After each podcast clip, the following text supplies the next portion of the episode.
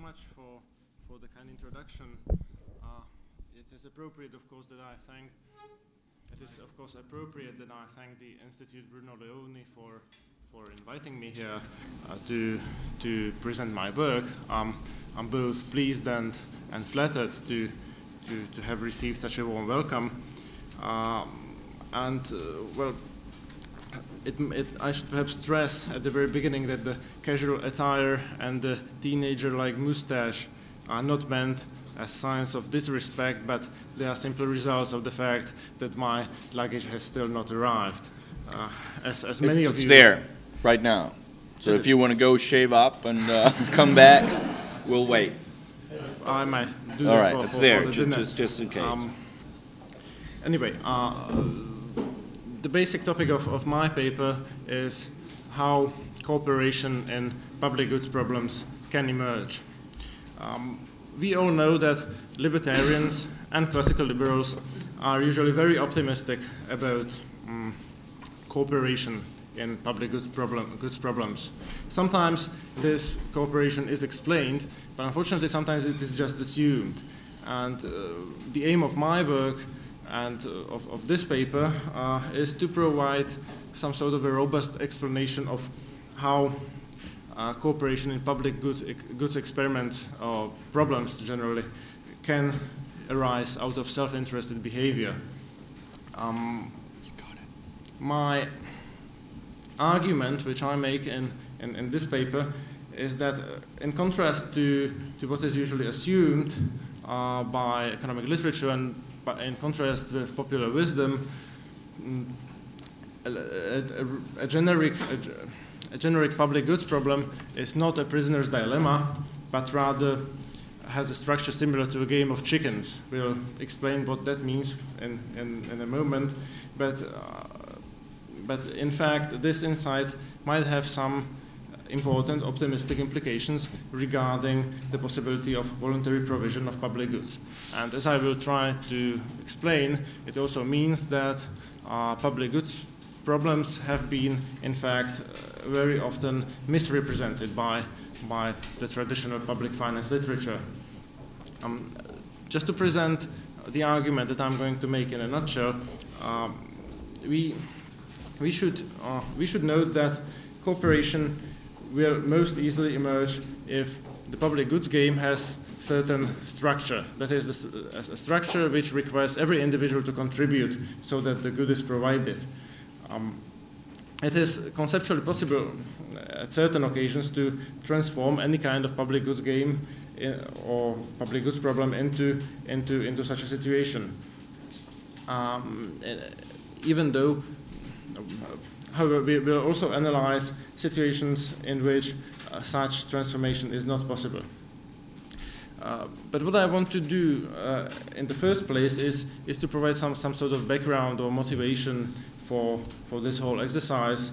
And uh, I will do so by, by putting forward a, perhaps a provocative thesis, which is that I think that some Austrians might have mistakenly rejected the whole notion of, of public goods problems uh, or of the collective action problems, to speak more correctly, uh, together with the normative implications of the orthodox public finance theory of public goods.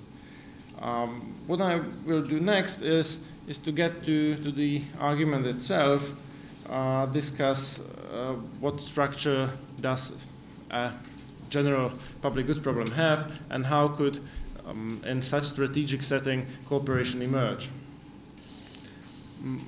For one thing, I, I, believe that the notion of public good is, or, or, collective action, if you will, is indeed valuable for our understanding of human interaction, political institutions, and societal orders.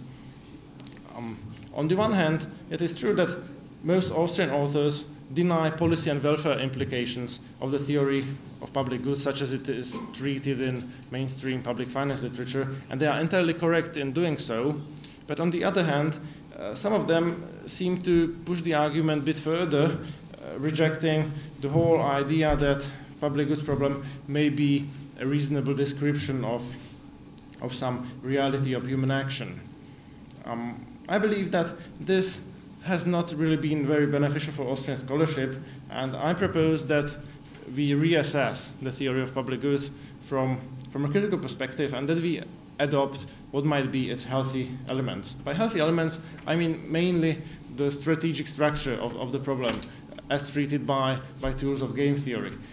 We know that Austrians, not all, but some of them have been very critical, not really appreciative of the game theory.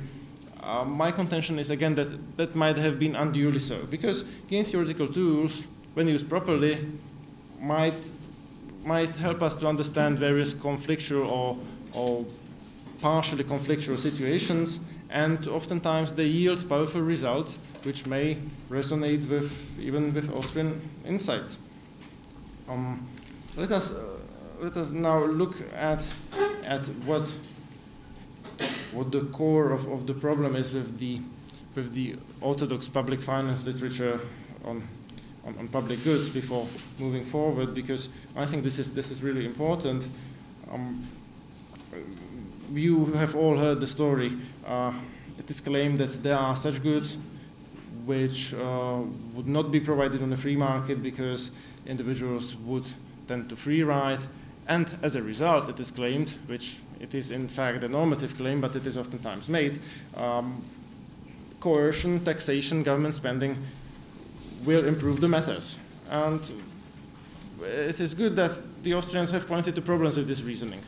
Uh, the most important, obvious problem is that public goods, mm, or, or, the public good problem, or the collective action problem, this is not a feature of, of a good, of any kind of commodity. Uh, it is nonsensical to ask whether this pen is a private or public good. Uh, it is just an item. Um, what, what makes a good private or public, if, if you will, is uh, are, the institutions and rights which are assigned. Uh, it, is, it is a feature, feature of market relationships and uh, of, of, of, of, institutions, not of, of some specific goods which wouldn't be provided for because of some exogenous factor.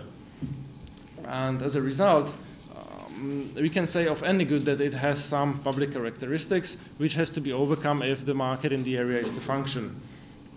Um, and what, what, is, what is important is that uh, if, if this is true, then there is no way how even a benevolent social planner would select goods which necess necessitate um, public provision.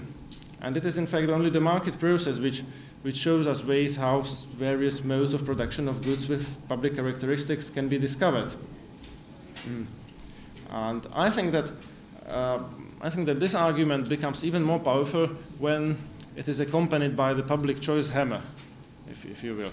Because once we start to think about a government which is not only uh, lacking information or knowledge, but which also lacks benevolent motives, then I think the, the, the whole argument in favor of government intervention necessarily breaks down. So this is all well and fine. Uh, this is rather uncontroversial Austrian view of, of, of the matter, but uh, consider, for, for instance, Hans Hoppe, who goes on saying that in terms of consumer evaluation, uh, I quote, the value of the public goods is relatively lower than of the competing private goods because if one had left the choice to the consumers, and had not forced one alternative upon them, uh, they evidently would have preferred spending their money differently. And this proves, he says, beyond any doubt that the resources used for the provision of public goods are wasted because they provide consumers with goods or services that are at best only of secondary importance. Well, I personally, I find this very unconvincing. I, I do not dispute the claim that resources used for, by the governments to provide public goods are wasted. They most usually are, or one can make the claim that, that they always are. Uh, I, I, don't dispute that.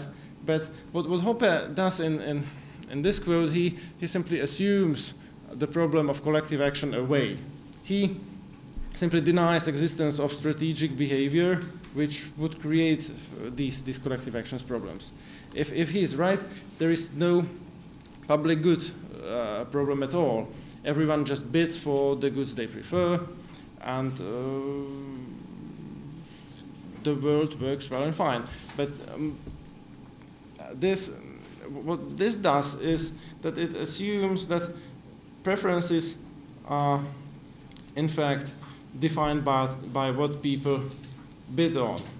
Uh, um, and I, I, don't really find this really very much persuasive because the usual understanding of preference is that there is some underlying psychological scale uh, ordering which motivates our actions, but the preference is not the action itself. Uh, it's revealed through, through the action and so forth. But when we observe a human activity, uh, for instance, bidding for, for different goods, we, what we only see are, are the behavioral manifestations from which we cannot deduce strictly anything with regard to the motives of, of, of, of the individual in question. If you know, if you consider uh, preference ordering such as that I prefer an apple to an orange and orange to a banana, um, that means basically that my reservation price would be uh, the highest for an apple and then for the orange and for the banana. But I might on the marketplace behave differently. I can, you know, bid on the goods in, in the context of, of the institutions that are on the market. If, if it happens that, you know, apples are proclaimed uh, free goods and uh, everyone can take as much of them as, as he wants, I will probably no, not go to announce my reservation price. Um, and uh, well, I, Hoppe uses a, a, nice example of the distinction between having a walk in the Hyde Park and have, walking in the general direction of Patagonia. And again, this distinction lies in what, what is in uh, people's heads, and this is something which we cannot observe through, through uh, only through the action which they are performing.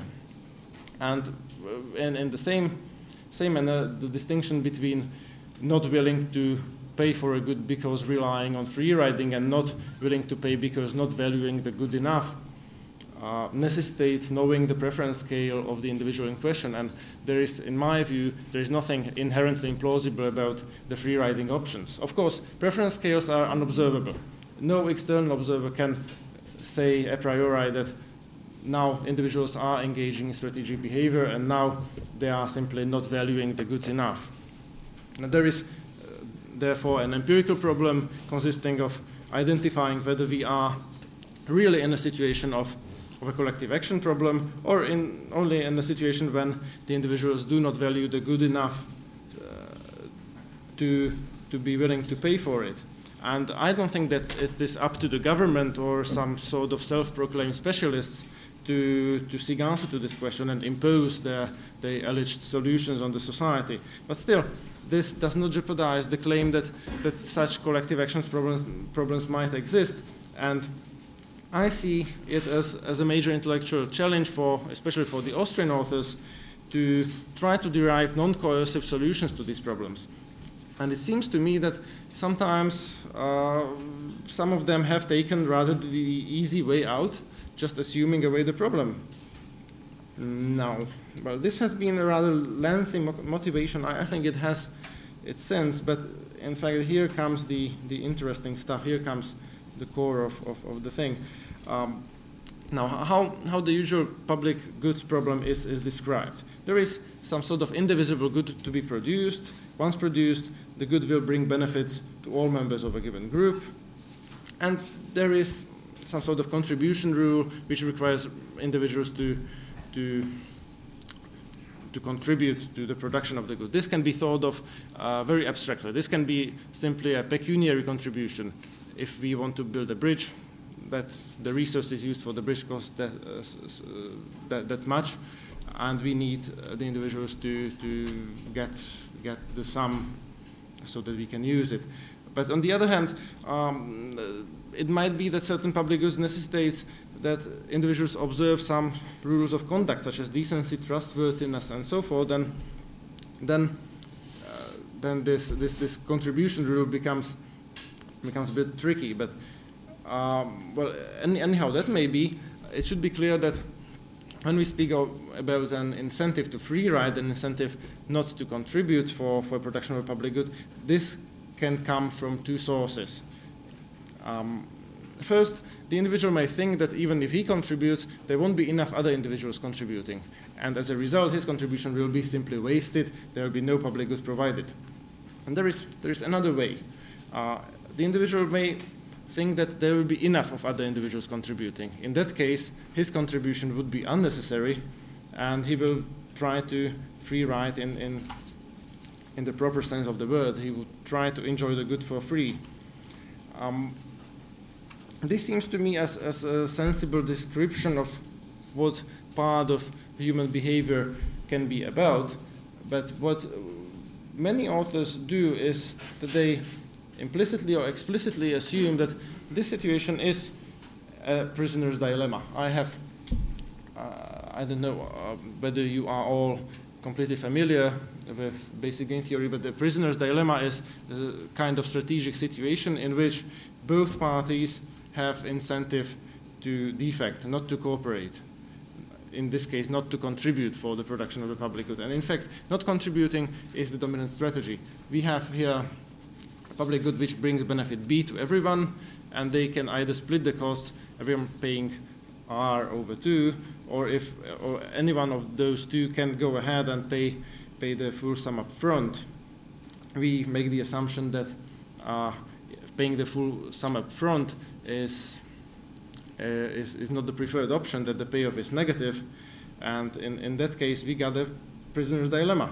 And in that case, uh, we, we know that if, if don't contribute, don't contribute is the, is the dominant strategy for both, both actors, we simply won't have the good produced unless there are some other mechanisms such as repeated play. We'll get to that. We'll get to that uh, later on. But uh, what, what seems important to me is that this is a very inaccurate description of what might be going on with the public goods problems. I, well, I should perhaps say that I do not claim that there are no situations which resemble prisoners' dilemmas. They certainly are, and they can even result in these non-cooperative outcomes. After all, all human uh, interaction is imperfect, but still focusing on prisoners' dilemmas as the way to describe uh, public goods is, from my point of view, unjustified. There are alternative, uh, alternative descriptions. I won't take you through through uh, the ma math part, which I have in the paper, but I, I simply took a, a, generic public goods problem and I translated it into into these these basic uh, game theoretical uh, considerations. And well, what, what we have, I, I didn't have time to, to draw the other pictures, but I will try to do that now. But what, what, what we, we, can, we can also assume that this game will be modified in a way that you know, the individuals will still decide between contributing and not contributing. Um, the contribution rule will be set in a very simple way. Either the individual contributes by an amount R, or he doesn't.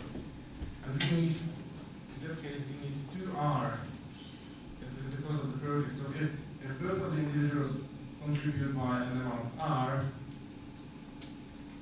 the pairs are B minus R, B minus R, and in that case, we assume that B minus R is positive, while those of, of, of the mainstream polygon assume that B minus R was, was, negative, which, which is um, not a straightforward assumption. Um, what happens if only one of the individuals contributes? Say, the first one. Um, well, or if no one contributes clear, no one gets anything. And now, what happens if only one contributes? Now, we have to define the game in terms of how many individuals are really needed to contribute, whether because of the projects are R or R. If the cost of the projects are R, then we have um, the first one go ahead, goes ahead and contributes, he gets B minus R, and the other one gets B. That's the free riding. He hasn't paid and he enjoys the good. And vice versa. Um, but in this game, um, it, it is easy to show that there are two equilibria, there are two, two outcomes which are equilibrium outcomes. And this is uh, the combination of one player contributing and the other player not contributing.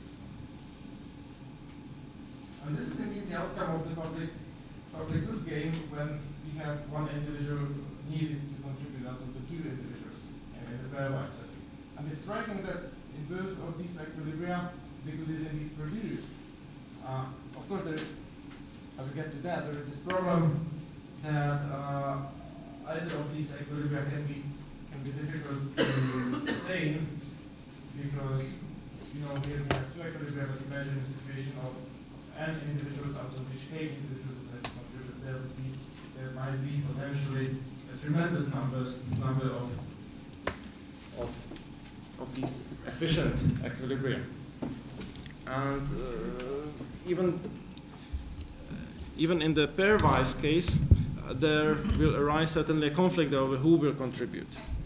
Uh, so, you know, it might happen that the outcome will finally be uh, suboptimal from, from the perspective of maximizing payoffs. Uh, the, the, the, the, sum of payoffs.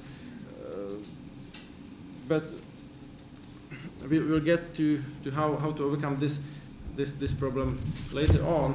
Uh, so th this was the case when we need one individual to, to contribute. But what if we need both of them? By the way, this, this game is called Game of Chicken, Game of Chickens, because uh, one of the individual behaves like the chicken goes ahead and, funds the project, the other one is, the winner, the one who, who So this is the prisoner's dilemma, this is the game of chicken. What happens when we have this I think but we need both individuals to contribute? Then I will argue is that we basically will have this called an assurance game.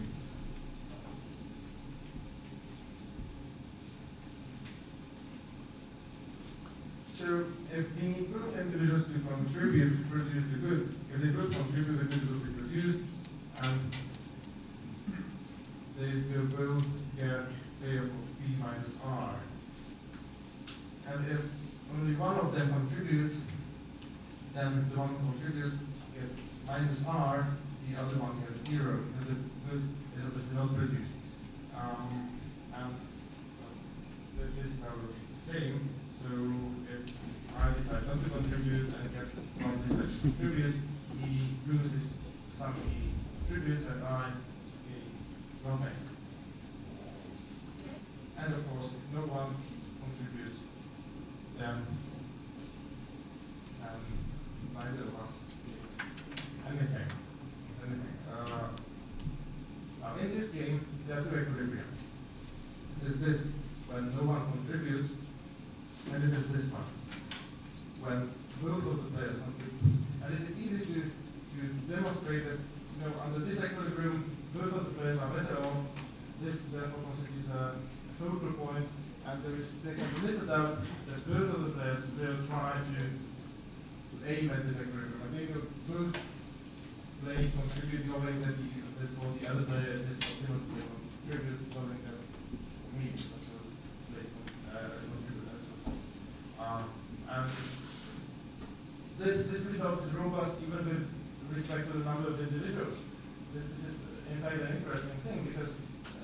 here we have two individuals, but imagine n individuals, each one knowing that he is the pivotal contributor to the production of the public good that he wants and everyone else wants. And in that case, he certainly will contribute because that's in his self-interest. And well, this is this is one class of the public goods problems that, that no one no one in the public finance literature has been speaking about. This is called the, the weakest link.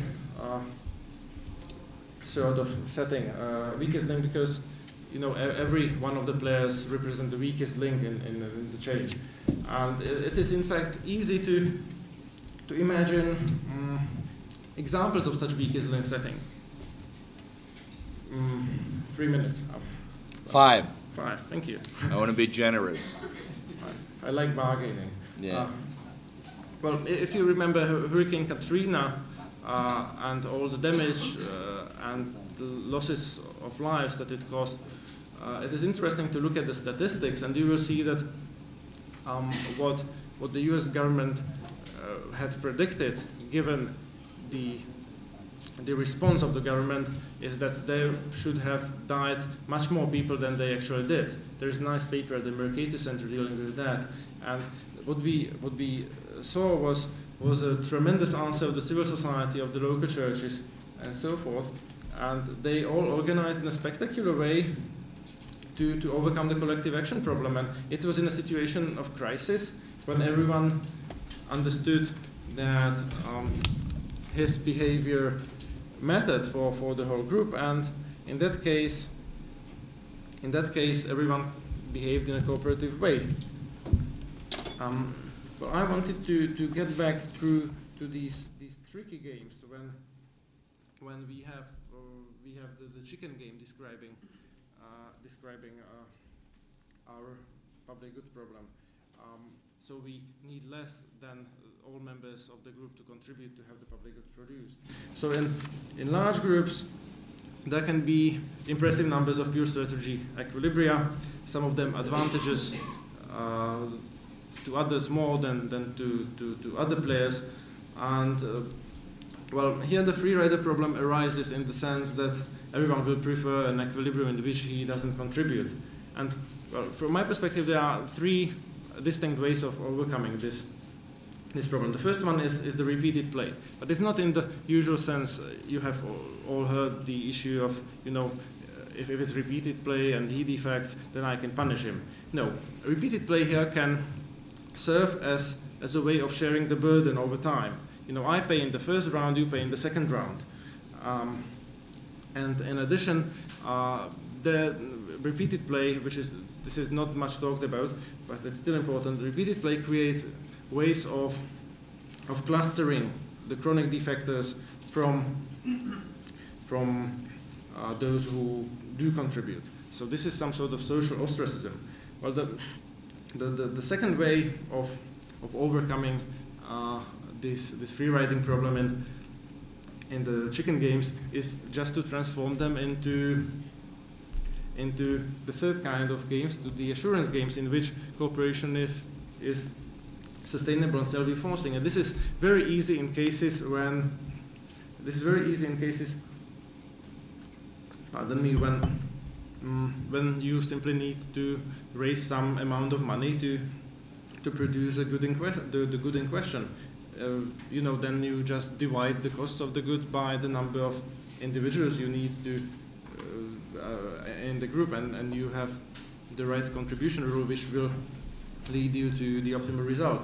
Of course, this is not possible always, as I spoke about the threshold situations when you know you have a lumpy good, such as you know to make a, a town a decent place to live, you need everyone to behave politely, uh, not to insult uh, neighbors and so forth. But we need only certain threshold of individuals to, to behave in that way. And it is, the question is who should behave in that way? Which of the, which of the uh, equilibria is, is more focal? And I think that the focality of, of an equilibria in that context can come um, from, you know, from, from the way how Jose Ortega y Gasset defined elite.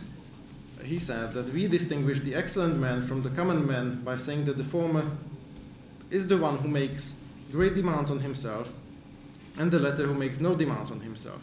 And basically, uh, I think that that's, that's in part uh, an answer to the problem. Uh, well, who should beha behave politely? Who should behave better uh, than, than the rest of the population? Who should be the illustrious example of courtesy and good manners? And it is focal, then that it be the people of the greatest cognitive abilities, people of, of highest levels of education and so forth.